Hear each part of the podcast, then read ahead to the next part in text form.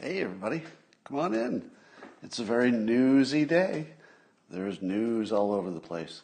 You got your real news, you got your fake news, all kinds of news. You got your hoaxes, and we have a brand new hoax, the hoax of the day. We don't have a name for it yet. Let's call it the losers and suckers hoax. Goes well with the fine people hoax, the drinking bleach, bleach hoax, the overfeeding the goldfish hoax, and all of the other hoaxes. But first, what do you need first to get ready for all this excitement? I think you know. You, you need a cup or a mug or a glass, a tankard, chalice or stein, a canteen, jug or flask, a vessel of any kind. Fill it with your favorite liquid. I like coffee. And join me now for the unparalleled pleasure, the dopamine hit of the day, the thing that makes everything better. It's called the, the simultaneous sip, and it's happening right now. Go. Mmm. I feel the soul of Michael Forrest Reinoehl going to hell. That's good coffee makes everything better. All right, um, good news on the economy, or as people who don't like President Trump call it, very bad news. That's right, we can't even tell the difference between good news and bad news. For example, is it good news that the unemployment rate has improved all the way to 8.4%, surpassing the estimates of experts? You would think that would be good news, wouldn't you? But no, according to the Washington Post and the New York Times, that good news is filled with bad news. And if you add enough bad news together, I guess it just looks like good news to people who don't know any better, like me.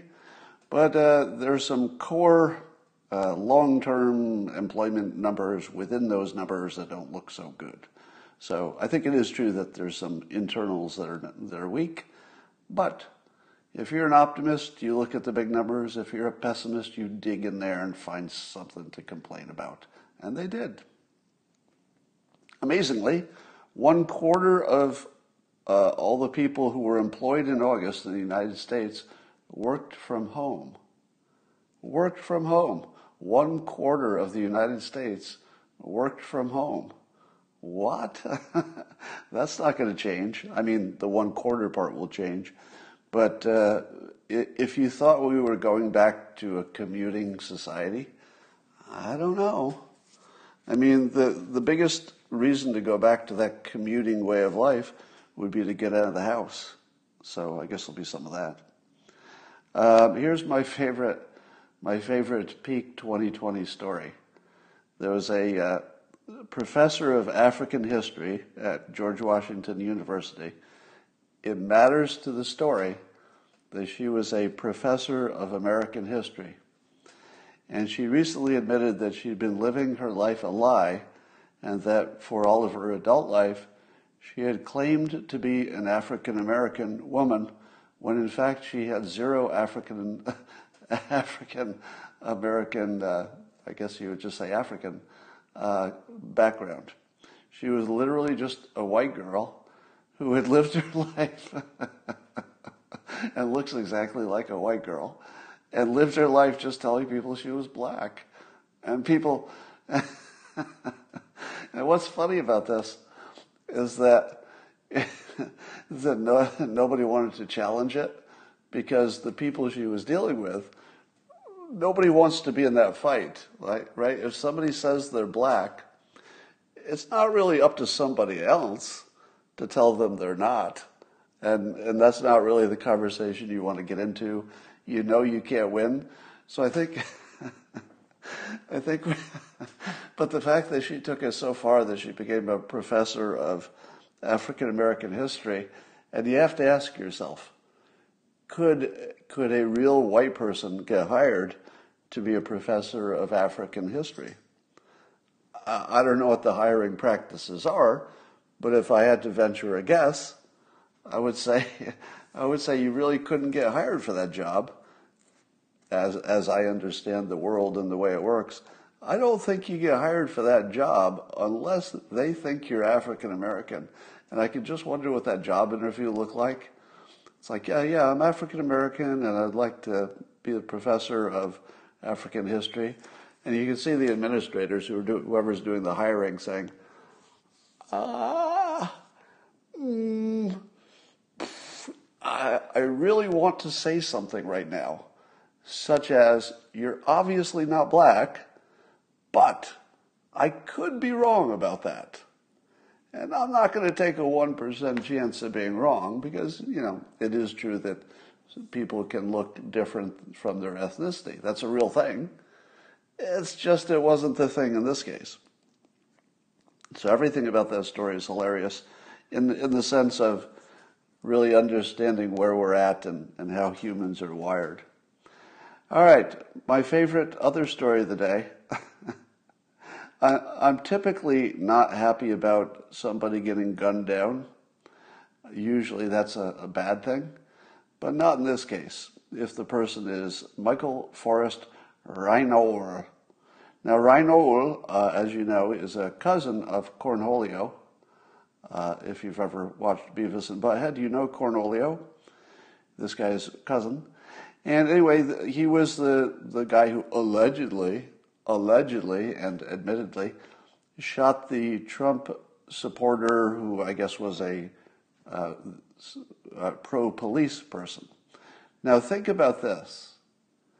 This, this guy murdered somebody who was demonstrating in favor of police. The police show up. How happy are they got to shoot this guy? Now, what was not reported in the story is how many bullet holes are in Michael Forrest Reinoehl? How many bullet holes do you think he has in him? Well, we'll probably hear a lot about it because I assume there'll be a mass protest. Because isn't that what happens when someone gets shot by the police? Don't we have a mass protest to to you know demonstrate against the police brutality? Oh wait, let me check his. Nope, nope, not for him. Turns out we don't have a mass protest for a murderous uh, white man. Now, I would like to uh, to see if I can crawl a little bit closer to getting canceled. It, it, my trick here is that if I only go a little bit each time, it'll be hard to cancel me for a specific thing because it'll just be, oh, but not that one thing you said. That just moved it 1%. Uh, we're really waiting for the, the one we can nail you on. But we know it's coming. All right, so here's me getting a little closer to the cancellation. If you knew there were two groups of people, let's say in a country or anywhere else, and the only difference, let's say the only difference between the two groups is that one of them idolized its criminals and the other said it's, it's a good day when their criminals get shot and killed. Which of those two groups will do better in society? Would it be, would it be the group that keeps as heroes criminals? Or would it be the group that says, thank you for shooting our criminals? One of those two groups is going to be more successful. Uh, so keep that in mind. Um, and, and I've said before that we should stop sorting the world into ethnicity and gender. Instead, we should sort the world into strategy. Very much the way we're looking at um, the coronavirus response. Is anybody looking at the coronavirus response and say and saying, "How did the black people do?" No, no. That's uh, quite appropriately, that's not a question. Is anybody looking at the coronavirus responses across countries and saying, how the Asians do? Not exactly, because it's not really an appropriate question. What we are asking is, how did this strategy work? How did the Swedish strategy work? How did the US strategy work? How did Taiwan or New Zealand's strategy work. Isn't that the right way to look at it? To look at what people did And if you did these things, did it work better than the people who did these things? That is a productive way to work, look at the world. But when we're looking at our own citizens and who's succeeding and who isn't, we don't do that. We don't look at the ones who have good strategy and say, all right, let's just look at the ones with good strategy.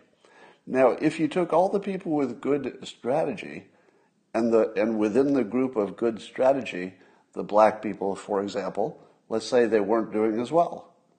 Well, now you've got a real problem.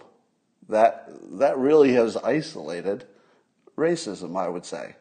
Could be systemic racism, could be ordinary racism against an individual, but if they're using the same strategy and they're getting different outcomes, that would be the most worrisome thing. But if people are getting different outcomes with completely different strategies, why are we even talking about their ethnicity? How does that even come into the conversation? What does their gender have to do with it if they're doing different things? You got to do the same thing, or else you can't be uh, analyzed for whether racism is in that equation. It's always in the equation, but identifying it uh, is hard unless you isolate the other variables. So here's another funny thing. We'll get to the uh, the hoax of the day in a little bit. Uh, B. Machiavelli on uh, on Twitter uh, had this funny tweet. He said, "I'm voting twice, once in the polls for Biden, and once in the booth for Trump." I think that's going to describe a lot of people and he showed a picture of himself wearing a Biden hat on the outside, but under his jacket was a Trump shirt.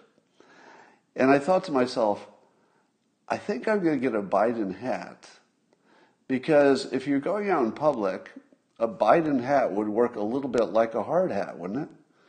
You wear a hard hat into a construction zone because you don't want heavy objects to hit you in the head.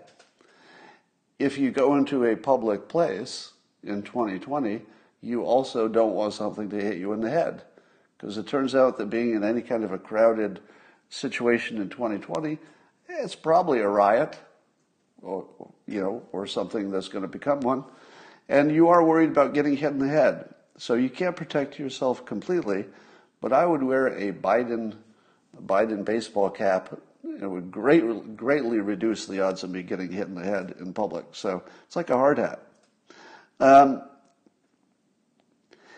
and uh, somebody else said, I think it was Brian Rosen, said uh, this frame, Biden in the streets and Trump between the, the sheets. I, I, modified his statement there to add between Biden in the streets and Trump between the, between the sheets.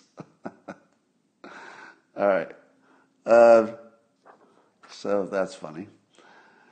Uh, another funny story is there was an American who was tricked into writing Russian disinformation. so it was a, he was some guy who was out of, out of work, but he wanted to be a writer, and he saw a publication called Peace Data. You know the prestigious publication Peace Data. You probably subscribe to it, don't you? I mean, who hasn't read a copy of Peace Data, that well-known publication? And the the so-called editor, who was not a real person, he was actually a computer-generated photo, which is scary because it looks exactly like a person. Um, and that whoever was behind the fake identity contacted him and paid him a few hundred dollars per article to write articles that apparently they would they would select to be pro Russian propaganda. Now, apparently the same Russian troll farm that did the Facebook ads is associated with this uh, this disinformation, and I think to myself, the funniest thing about the Russian uh, troll farm is how bad they were and how completely ineffective they were. Yeah, they existed. Yes, there seems to be good evidence that they made memes that were interfering with the election. But they were so bad, the memes, they look like, uh, I've said this many times, they look like a high school project. And they didn't even put much money into them, and they didn't even persuade in the same direction. They were completely amateurish work. And now they've added to this hiring 26 year olds to write articles for a publication that nobody reads. Peace data. and I think to myself, is this really the finest Russian disinformation?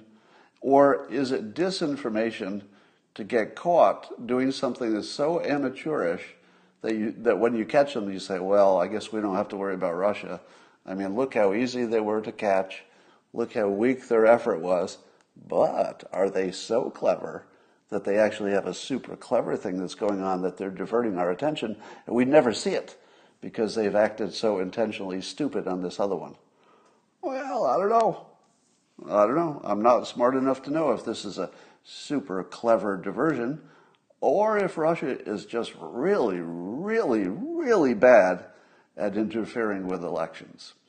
I don't want to brag, but I could interfere with our election better all by myself. I wouldn't even need a, you know, the KGB, well, not whoever they are, the intelligence agency of the uh, of Russia. I, I wouldn't even need their help. They could say, "We'll give you a few hundred dollars if you." I'd say, "Ah, keep it. I, I got this." I could interfere with an election so much better than Russia. Um, even Howard Kurtz is calling President Trump's piece, or at least the whoever did the title to the piece, called it a masterstroke when he suggested voting twice. now, I feel as if I was one of the first people to be onto this method, which is the president says, and how many times have I said exactly this? He'll say something that is a little bit wrong, but it's the wrongness, or a lot wrong, it's the wrongness that makes you unable to look away. If he said things that were ordinary, you'd say, okay, fine, and then you'd go on with your business. But if he says something that you know to be wrong or dangerous or provocative or just just too far over the line, you can't look away. All of your attention will go to that thing, even if you don't want it to, even if you know it's a trick. It's just good technique. And so uh, Howard Kurtz has called out in his article, and I think he's completely right, that when the president suggested that maybe you should do a mail in vote and then go vote in person anyway, and then cheekily he suggested that it, you couldn't do it anyway. So even if you tried to break the law, it wouldn't be possible because the people who oppose the president have told us it's not possible. They would immediately flag it as, oh, no, you've already voted by mail. You don't need to vote by, by machine. But your common sense and everything you know about the government, everything you know about human beings, everything you know about complicated situations, everything you know about bureaucracy, everything you know about politics is screaming in your head this mail in vote thing is a problem. and so the president makes you think about that problem and also gives you a specific challenge. Do you think you could vote twice? And I'll tell you, I don't think there's anybody on either side who doesn't think that you could vote twice. Is there? Is there even one person in the United States who is such a simpleton that they believe you couldn't vote twice? You could vote twice. Don't do it. It's a, I think it's a federal offense, right? Sounds like a bad deal. But if you had, let's say, mailed your ballot not too long ago, I'm not sure when the, the mailing deadline is, but if you'd mailed your ballot not too long ago, do you think that somebody at the voting booth or the voting area would have in their extensively accurate records that, that your ballot got counted? I don't think so. So it's kind of brilliant. The president has made people think about this and makes his point well taken. I hope that it doesn't cause people to vote twice and go to jail or, or even just ruin the election. You don't want that. So that's why only, only Trump would even say something like that because it's so dangerous that you say to yourself, ah. But how many times has the president done something that was dangerous that worked out fine? He kind of does it a lot. Uh, I think I'll drone Soleimani. No, you can't do that. Okay, that worked. I think I'll move the embassy to Jerusalem. You can't. Okay, that worked. I think I'll uh, say the Golan Heights belongs to Israel. You can't. Okay, that seemed to work okay. You can't start a trade war. Okay, China seems to be getting flexible now. I guess you can. So every time he does something that's way too dangerous, fairly consistently it seems to work out, which means that he has a better sense of what is really dangerous and what isn't so far. All right. Um, but I, and the people who are saying that there's no history of mail fraud in this country probably are right in terms of big enough fraud to sway an election. But we know at the same time that there's definite fraud, you know, individual cases that, that can be verified. Uh, in the mail, in, in the news recently, there was somebody who admitted he, he was part of organized efforts to, to uh, change mail votes. So we know that it happens on the small, but the argument is that it's never happened enough in history where there was mail in to make a difference. To which I say, uh, that doesn't make sense. That's not an argument. It's not an argument that it hasn't been a problem in the past because 2020 is not like the past. It's not like it in terms of what kind of mail in votes it will be. It's different if you request a ballot, you're probably a real person. If they just send you ballots, well, you're going to get somebody else's ballot in the mail. And you may or may not fill it out. So there, there are lots of weaknesses that in 2020 that just wouldn't have existed before. What about the states? Several states who have had uh, mailing, mail, mail-in voting for a while. Did they get it right on the first try? Uh, probably not. Probably took a little bit of scrubbing the database. Probably had to set up some systems to double check stuff. If you did all that, you might be in good shape. But we haven't done all that. And we don't have any baseline for which to compare our results this year. The one thing that's the biggest change this year is that no matter what the results are, mail in vote or even regular vote, you're not going to know if that's what it should have been. Imagine, if you, if you will, that you're some state and it's not 2020, it's sometime in the not too distant past. You are thinking about going to mail in votes. You could look at all your prior elections where people mailed in, uh, voted in person, and you can say, okay, if our mail-in votes come in really close to what we voted in, in person, then we'll say, all right, that looks like the mail-ins and the in-person were kind of close. But if it's 2020 and it's a coronavirus year, you don't know what's going to happen and how that will compare to any prior year. So this is the most dangerous situation because the mail-in vote could say almost anything and you would have a poll that supports it because the polls in many cases are false. So there will always be at least one poll that supports no matter what the outcome is, there will be at least one poll that says, yeah, look, we predicted it. It's not that uncommon for only one or two polls to be close. This is just like that. Yeah, it's a Biden by 10. Look at my poll. I've got a poll that said he was going to win this state by 10. There you go. The other polls didn't say that. But that's not unusual. It's not unusual that only a few polls are really good and other ones are not. So there's no baseline. How would you know this is false? Anyway, so that's happening. Uh, I would like to, before we talk about the new hoax, I would like to uh, remind you, and there will probably only be a few people on this Periscope who ever heard me say this because it was so long ago. Can you, in the comments, confirm that maybe 10 or 15 years ago, I first started saying the following. You know all those scientific studies that show that moderate drinking is good for your health? I alone on planet Earth said, yeah, there are a lot of those studies. They keep they keep producing a new one and, and each time each time it seems to show that moderate drinking is actually good for you. And what did I say? Fake. Every one of the studies, fake. I said that 10 to 15 years ago. Did somebody else said that too? Oh, good. We've got some confirmation. So there, there are people on, uh, on the, uh, you know, the comments who are saying that they confirmed that I've been saying for years that those studies would be debunked. And today, the Wall Street Journal uh, in an article saying that men should not have more than one drink per day. That's a new lower standard. Um, the article just brushes aside those prior studies and says that more recent studies have debunked them, and it was a selection bias problem. That's right. It was a selection bias. They were picking people who probably had a Mediterranean diet, is what the Wall Street Journal speculated. So the people who knew that, who knew it from the first moment that it was fake news, those are the people you should listen to in the future. Now, if I'd only ever gotten one prediction right, well, that doesn't mean much.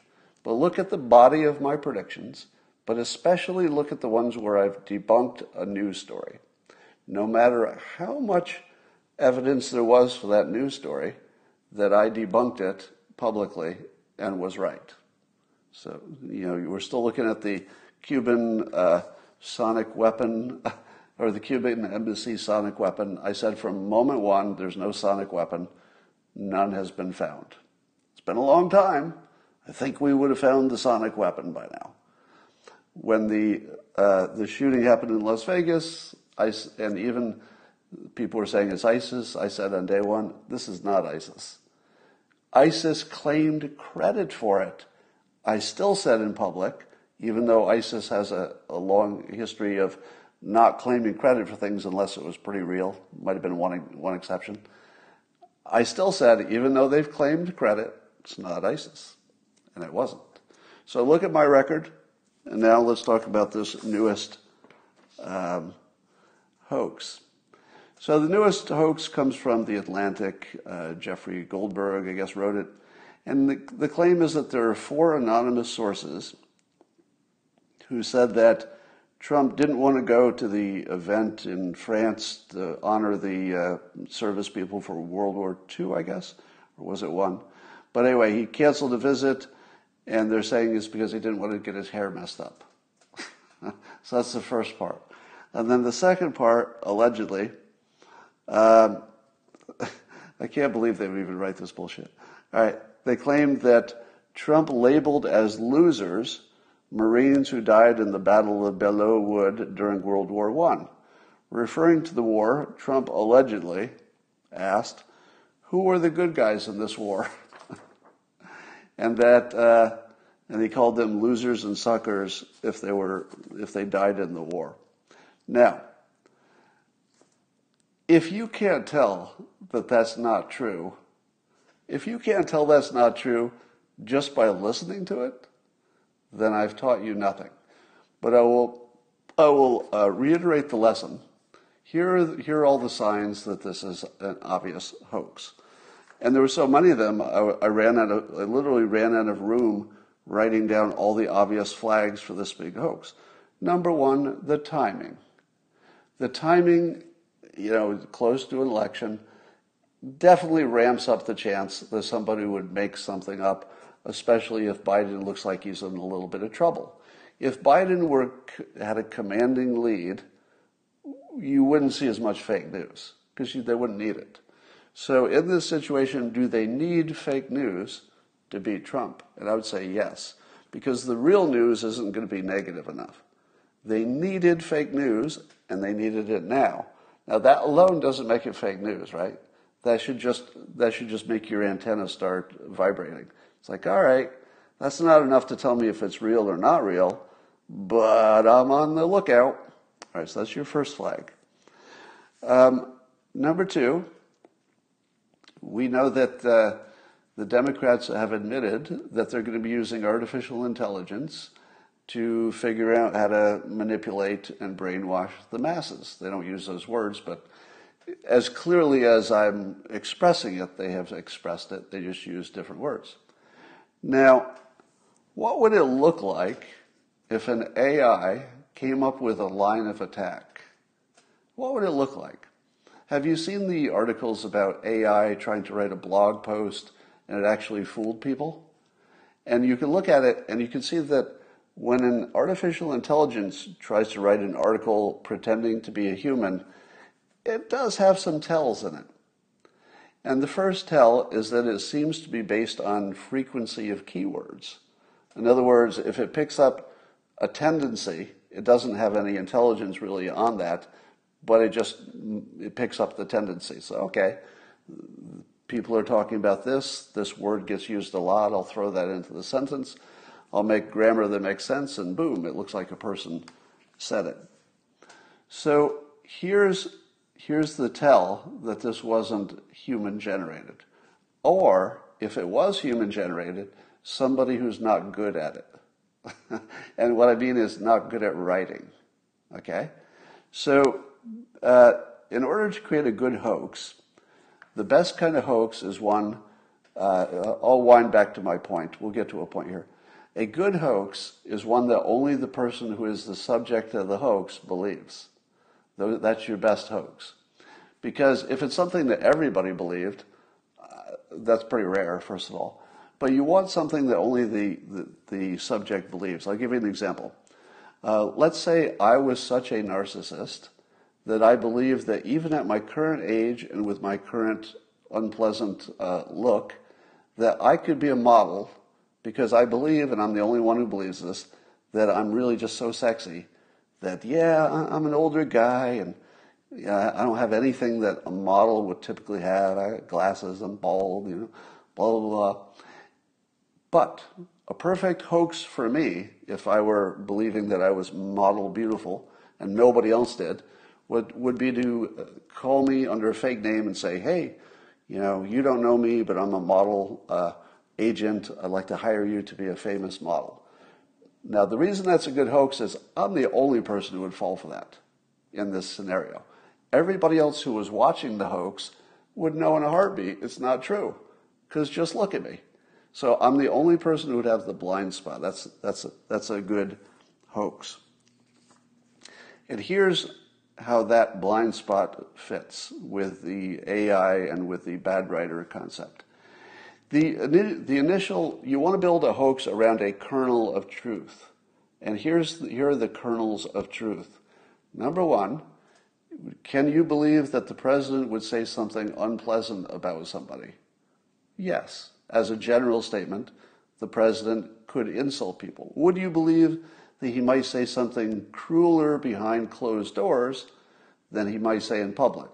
Yes, completely believable that anybody really would be a little more unguarded, not in public. But here's the here's the part. Remember where uh, Trump said something about McCain being captured and prisoner of war? I forget the exact words, but Trump quipped and probably wishes he hadn't that he prefers people who didn't get caught. Now, here's the trick. If you have a sense of humor, you know that that was nothing but a joke. And it was a joke about McCain. It wasn't a joke about people in the service. It wasn't a joke about prisoners of war, but it so easily became that when the public got a hold of it that it was probably a mistake. He shouldn't have done that joke. The first thing you need to know is that one third of the public doesn't understand a joke, doesn't even recognize it. And you saw that in that story, a lot of the coverage failed to understand that it was a joke. Somebody says it was a Dave Chappelle joke. No, it was a Chris Rock joke. Trump actually used the same joke, and I don't know if he saw it from Chris Rock. I think Chris Rock did it first, about McCain. And he said, you know, he's a hero, but some version of, you know, I prefer people who don't get caught. Now, the reason it's funny is because it's terrible. It's the terribleness of it that makes it funny. Because when you're thinking and your, your head is in the uh, American prisoner of war military hero model, so your brain is thinking, you know, the, the greatest amount of respect, and then you hear somebody make this clever witticism that takes this greatest amount of respect you could ever have and, and reduces it down to, I, I like people who didn't get caught. It just turns them into somebody who is bumbling, is hilarious. And it's hilarious because it's so inappropriate. If you take out the fact that it's inappropriate, it's not a joke. It's only a joke because it's inappropriate and, and overtly inappropriate in a way that's intended and designed to make you laugh. Now, if you didn't know that Trump was doing the same joke, literally the same joke, not almost the same joke, the same joke as Chris Rock. And he delivers with a you know straight face most of the time. He doesn't laugh at his own jokes. So the news was like, we're not sure. So it allowed a third of the people to believe that he really said that and really meant it, and he had some animus against even a prisoner of war that he would speak uh, disrespectfully for. Now, if you believed that that was true, and you didn't understand that it was always a joke and it was always just about McCain, it was never about service people. Uh, if you didn't know it was a joke, how easy would it be for you to believe that he said a similarly disrespectful thing in another circumstance? It's really easy. So if you are going to design, let's say you are an AI, and you are going to design a hoax, you would start with one that's got a little bit of confirmation bias already built in. The part where people are already primed to think that Trump would say something like that behind closed doors. So that's perfect. But here's the tell that it was an AI or a human who's really bad at writing. A good human writer would have known it was a joke and would have made the new thing also a joke. That's the part that's missing. If, if this story, this obvious hoax uh, that was written in the Atlantic, if this obvious hoax had gone the extra mile and turned this new allegation, that obviously didn't happen, but if they'd put it in the form of a joke, they could have sold it. Because that's how you know it wasn't Trump. Trump leaves a signature with these things. The joke. We just talked about Trump saying you should vote twice. That has Trump's signature on it. You could take that story and remove it from Trump and say, who said this? And most of the world would say, okay, that's funny because it's so inappropriate. Why is it funny to say you should vote twice? Because it's so inappropriate. That's what's funny. Is it funny to say that uh, you know Trump likes people who didn't get caught? Very inappropriate. That's why it's funny. The Trump sense of humor has a fingerprint to it that's sort of unmistakable if you're a good writer. If you're an AI, you don't see it because you just see the keywords. If you're a bad writer or you didn't know he meant it as a joke the first time you saw it, you would not make your hoax include a joke either because you would think, well, it's more true to the original if I just play it straight. But Trump doesn't. That's your, that's your biggest tell. So Trump would never just say a thing that would get him. Uh, obviously, if he had ever said that out loud, he would know that it would get back to people. He would know it would be the end of his presidency if people believed it. So uh, the, the odds of him having said that are zero, essentially. All right, here's another, here's some more tells. Number one, uh, not, not, number one, uh, CNN is downplaying it. Okay, I looked on CNN's page because I thought, okay, is this going to be like the major story? Because it's just like red meat. It's like, oh, we got another another thing. Nope. CNN put it on the far right in one, no picture, just text, and uh, just treated it like an allegation. CNN did not pounce. Do you know why? Do you know why CNN did not pounce? By the way, MSNBC did pounce. Do you know why CNN didn't pounce? Isn't it exactly, isn't it exactly the right kind of story for CNN to pounce on? Can you think of anything that would be more red meat for CNN than this story? And they didn't pounce on it. They're playing it a, a little bit soft. Now, that may have changed even since I saw it this morning, but the initial reaction was to downplay it. What does that tell you? it tells you they know it's not true and they can't take another hit. CNN is obviously wounded by all the fake news it has promoted and it just can't take another hit. And this one is so obviously not true that even CNN couldn't take a chance on it. That's another flag, all right? Uh, the other flag is it's in the Atlantic. The Atlantic is not anything close to a credible news organization.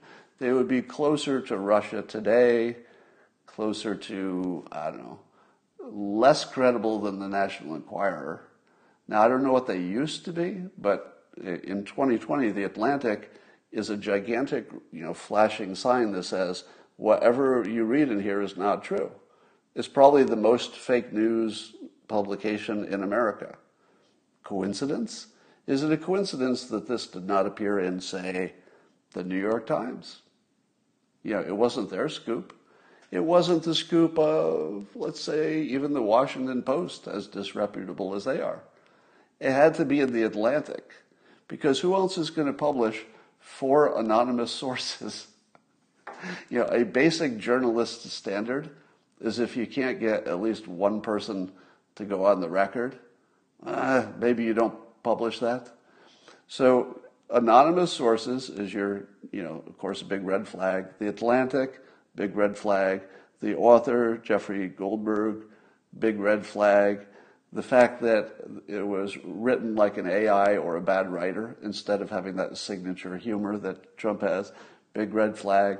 The timing of it, big red flag. The fact that Biden needs a, a Hail Mary pass to win, big red flag. I mean, this is just flags all the way. But here, here's the most obvious one. It's a little too on the nose. It's a little too perfect. Have I told you that if you hear, let's say there are two news stories. One news story is a, a shark uh, attacks a, a surfer. Now, if you heard that story, you'd say, well, it doesn't happen a lot, but that's a thing. You know, that, that could happen. But let's say you heard this story. Uh, a man attacks a shark with just his bare teeth, and he kills his shark by biting it to death. If you heard that story, would you need research to know it's fake? You shouldn't. Immediately upon hearing it, you should say, ah, uh, that just by its nature, I know didn't happen. And the, the Trump story about the, the losers and the suckers, that has that written all over it. It has the exact look of, yeah, no, no, a man bit a shark. So, no, seriously, seriously, a man bit a shark and he killed the shark. Yeah, with, with his uh, jaws. He just, he just, uh, ironically, with his jaws, he, he bit the shark to death. Yeah, that happened. That totally happened. You shouldn't need to do research to know that that didn't happen. So th- this is in that class. All right. Uh, and all right, I got a few more. Uh, oh, here, here's another one.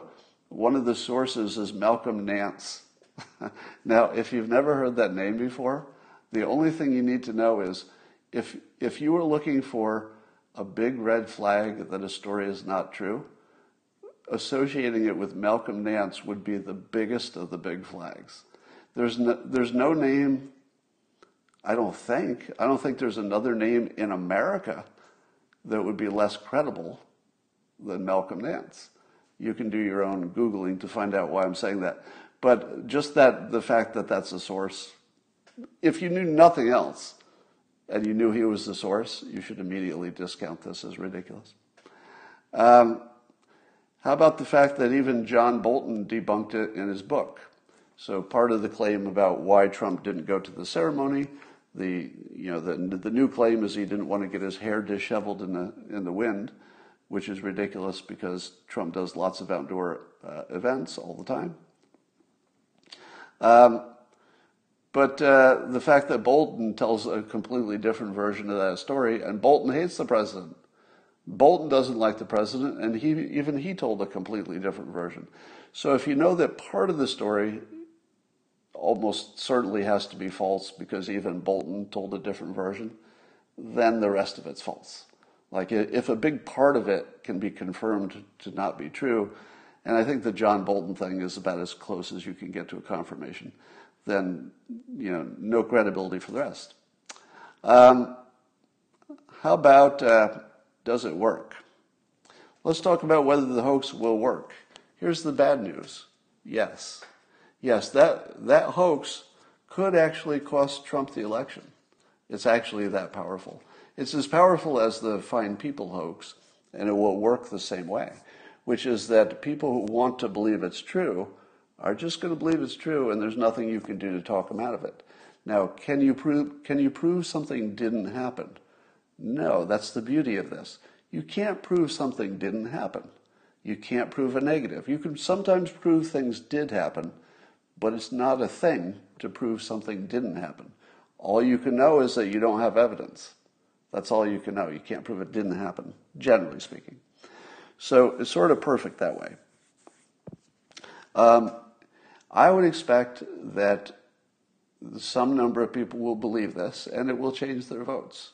It, it could easily be powerful enough as a hoax to change the, the nature of the election. Now, what do you do about it if you get wounded by a hoax and you have the entire media complex is not going to debunk it? What do you do? Unfortunately, you just you just deal with it. it it's a wound, and it's a real one, and it's not going to go away. Now, the only way that this could go away is if something remarkable happened, such as, let's say, all four people who were the sources came forward and said, no, no, we just made it up. Now, that's not going to happen, but you could imagine some amazing scenario in which maybe it all blows up. But assuming that it doesn't, because the, the Fine People hoax is still alive and well, even though it's the most widely debunked hoax in American history. Nothing is more debunked or more easily debunked because you could just show the actual transcript or show the video.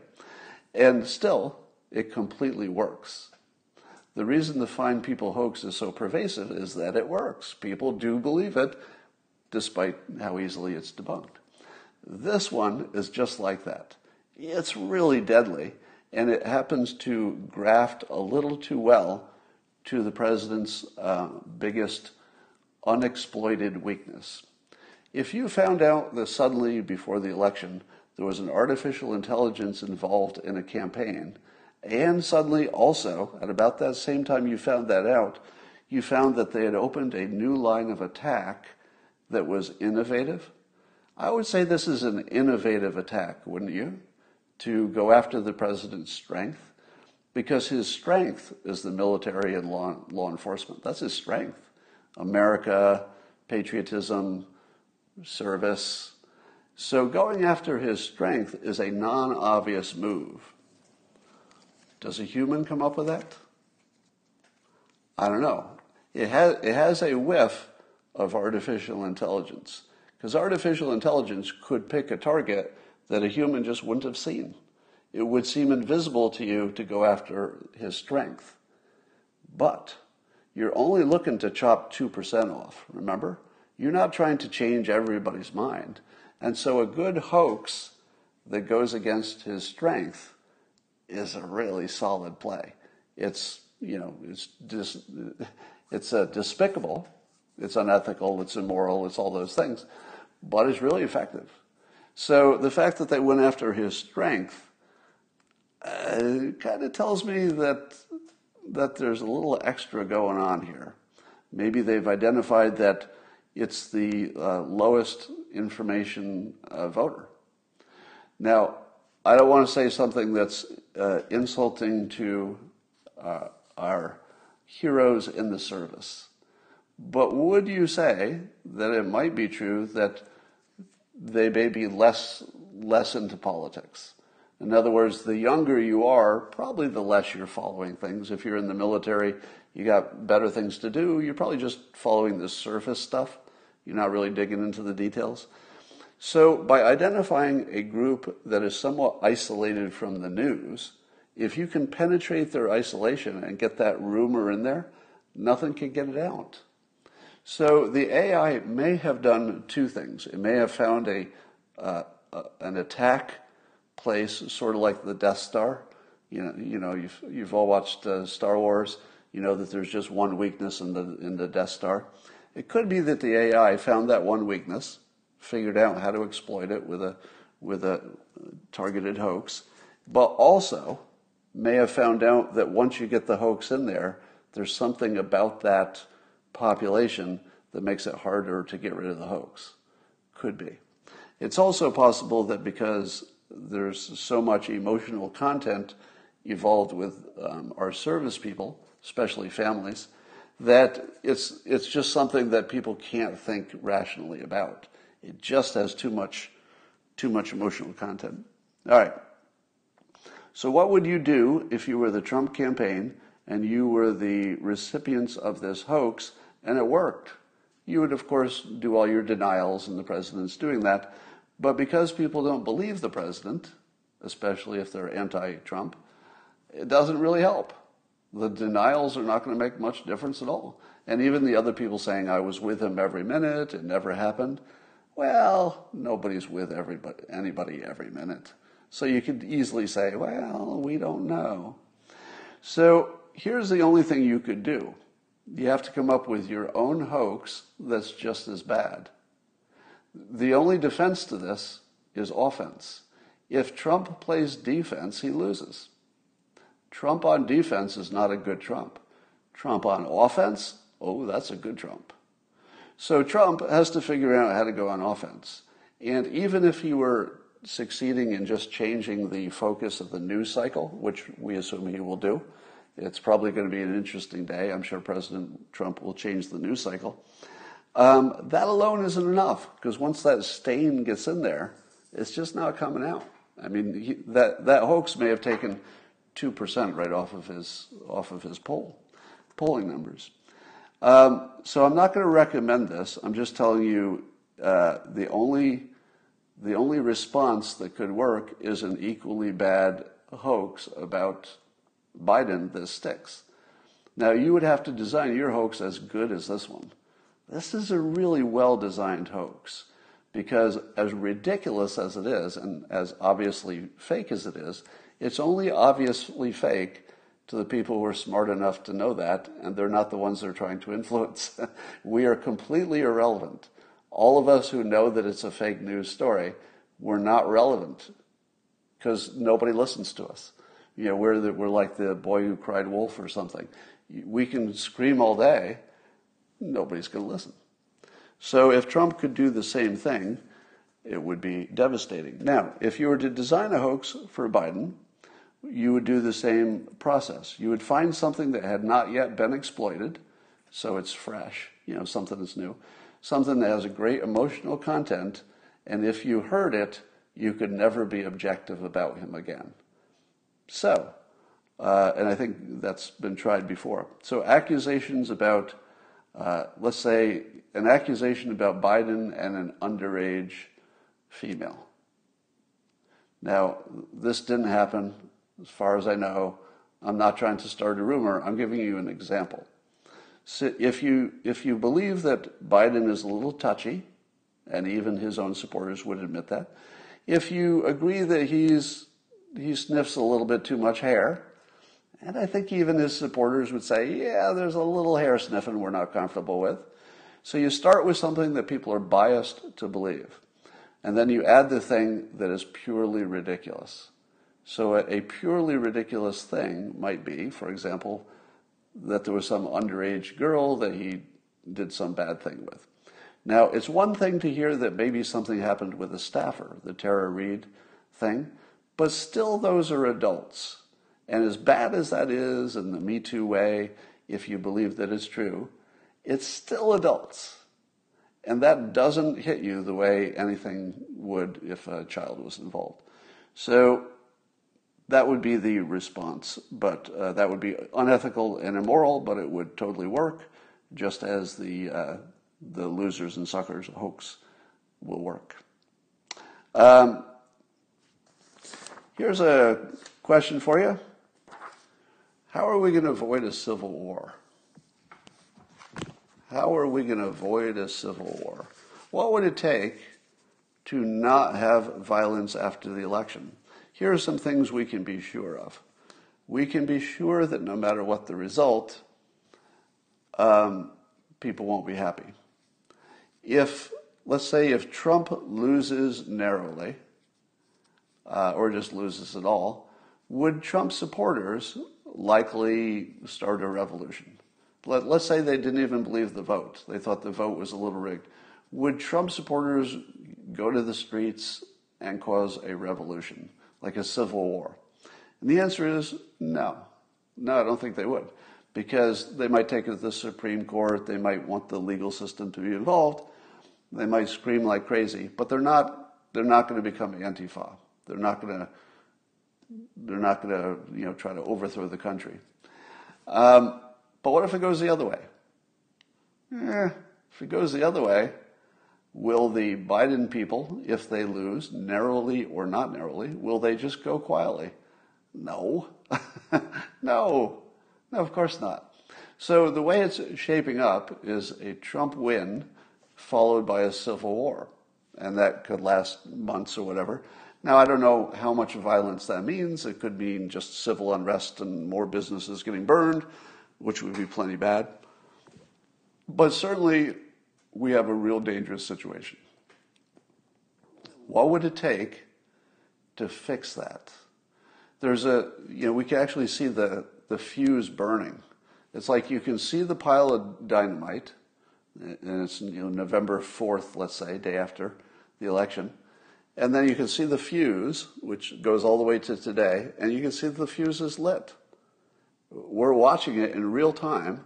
The fuse is actually lit. What's going to stop it from turning into a civil war? And so I will take that as my, my task.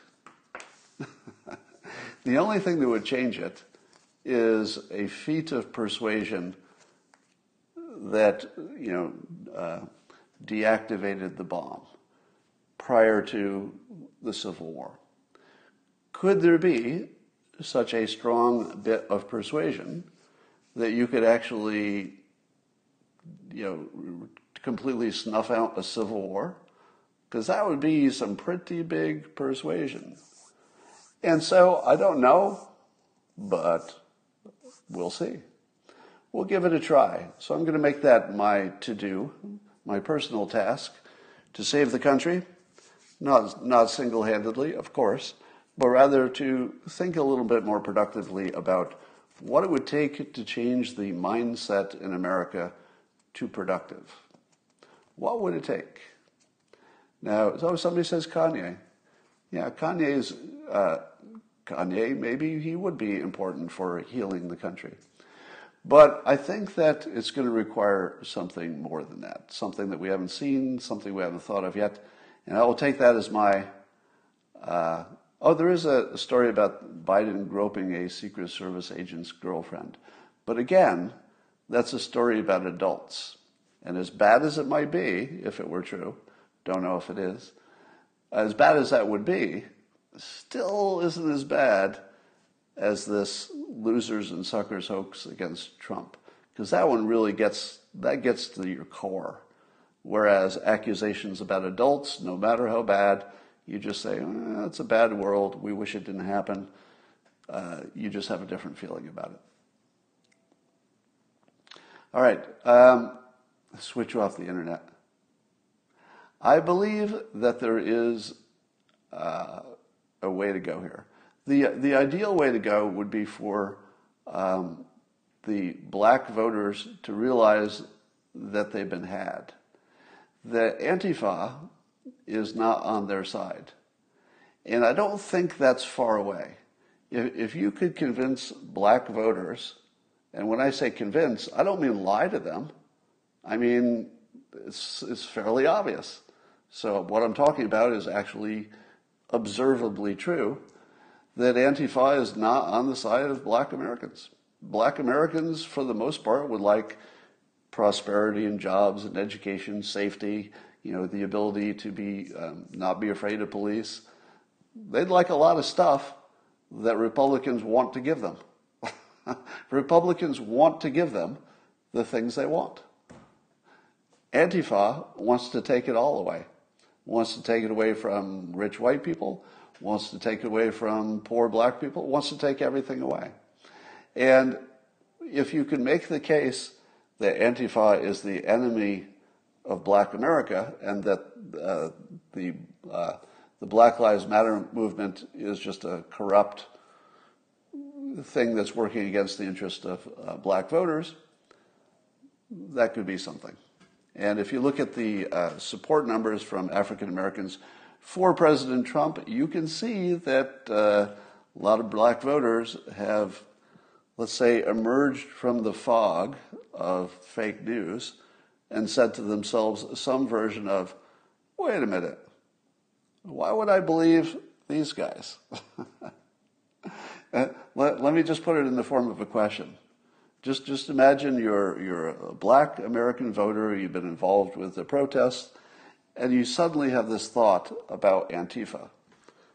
Why would I believe those guys? What is it about those guys that would make me believe that they have my best interest? Nothing.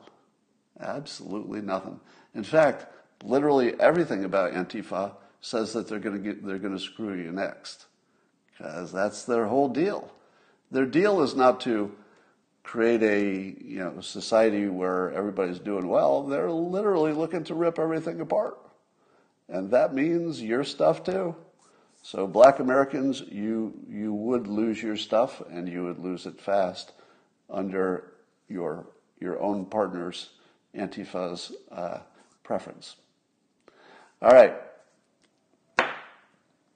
Um, I'm looking at your comments. And BLM, the same as Marxists. Yeah. And uh, let, let me work on fixing this whole protest thing, and I'll get back to you with some some ideas on that. What if he croaks after winning? Somebody's saying to Biden. Well, he will die after winning. We just don't know how long it'll take. Um, stop the money. Yeah, you know, if you've been watching the internet, you know that there's some thought that the, the guy who killed the uh, killed the guy in Portland that there were, things look a little more organized than you would expect, meaning that there may be either some foreign or domestic military style organization involved with the anti Antifa stuff. I'm not sure I'm buying that completely, but there's enough evidence and there are enough indications that I'd say it's a 65% chance that um, the Antifa BLM stuff is not American organic. So I don't think it's an organic movement. We just don't know who's pulling the strings. The president mentioned shadowy groups, and then the press tried to make him look like a kook for saying that. But the truth is, I don't think anybody knows. It's just obvious that there's some kind of organization behind the scenes, and I don't think it's a coincidence that we don't see the leaders. The fact that we don't see the leaders of these groups and that they don't have a, a leadership structure suggests that the real leaders are hidden. And why would the real leaders be hidden? Well, the obvious explanation is they're not on our side, if you know what I mean. All right. Um, high odds he gets COVID soon, somebody's talking about. Well, the slaughter meter, uh, because of this latest hoax, which is a good one, I'd say that sets the slaughter meter back to, uh, mm, I'd say 50%. So, uh, and of course, this won't last. You know, there, there will be 50 more outrages between now and election day. But the slaughter meter only is a snapshot in time that if things went the way they're going now, in other words, if people believe this losers and suckers hoax, that would take uh, probably Trump's chances down by 50%. It's that strong. It's as strong as the Fine People hoax. And the Fine People hoax is the only reason Trump doesn't have a, you know, a massive lead in just the polls. It's the only reason. Because as I've told you before, there are lots of complaints about Trump, but if you took away the Fine People hoax, all of the other ones are only sort of speculative. It's like, well, I, I think he was thinking this when he said that, or I think he had a bad feeling when he suggested this. The Fine People hoax is the only one where people say, I saw it with my own eyes, I heard it with my own ears, even though they didn't. They were hoaxed by a, by a fake edit. Um, so, so somebody says, now finally we're talking treason and the death penalty. Yeah, there is something going on that looks like professionals at work trying to overthrow the country. We just don't know exactly who's behind all that. I don't even know if they're Americans. Uh, Trump offers VP to Biden. what? That's the worst idea I've heard today. What will the October surprise be? You know, it's almost like we're running out of surprises, aren't we? Uh, oh yeah, and then Biden shook hands when he got off the plane against all uh, against all recommendations. All right, that's all I got for you today. I will talk to you tomorrow.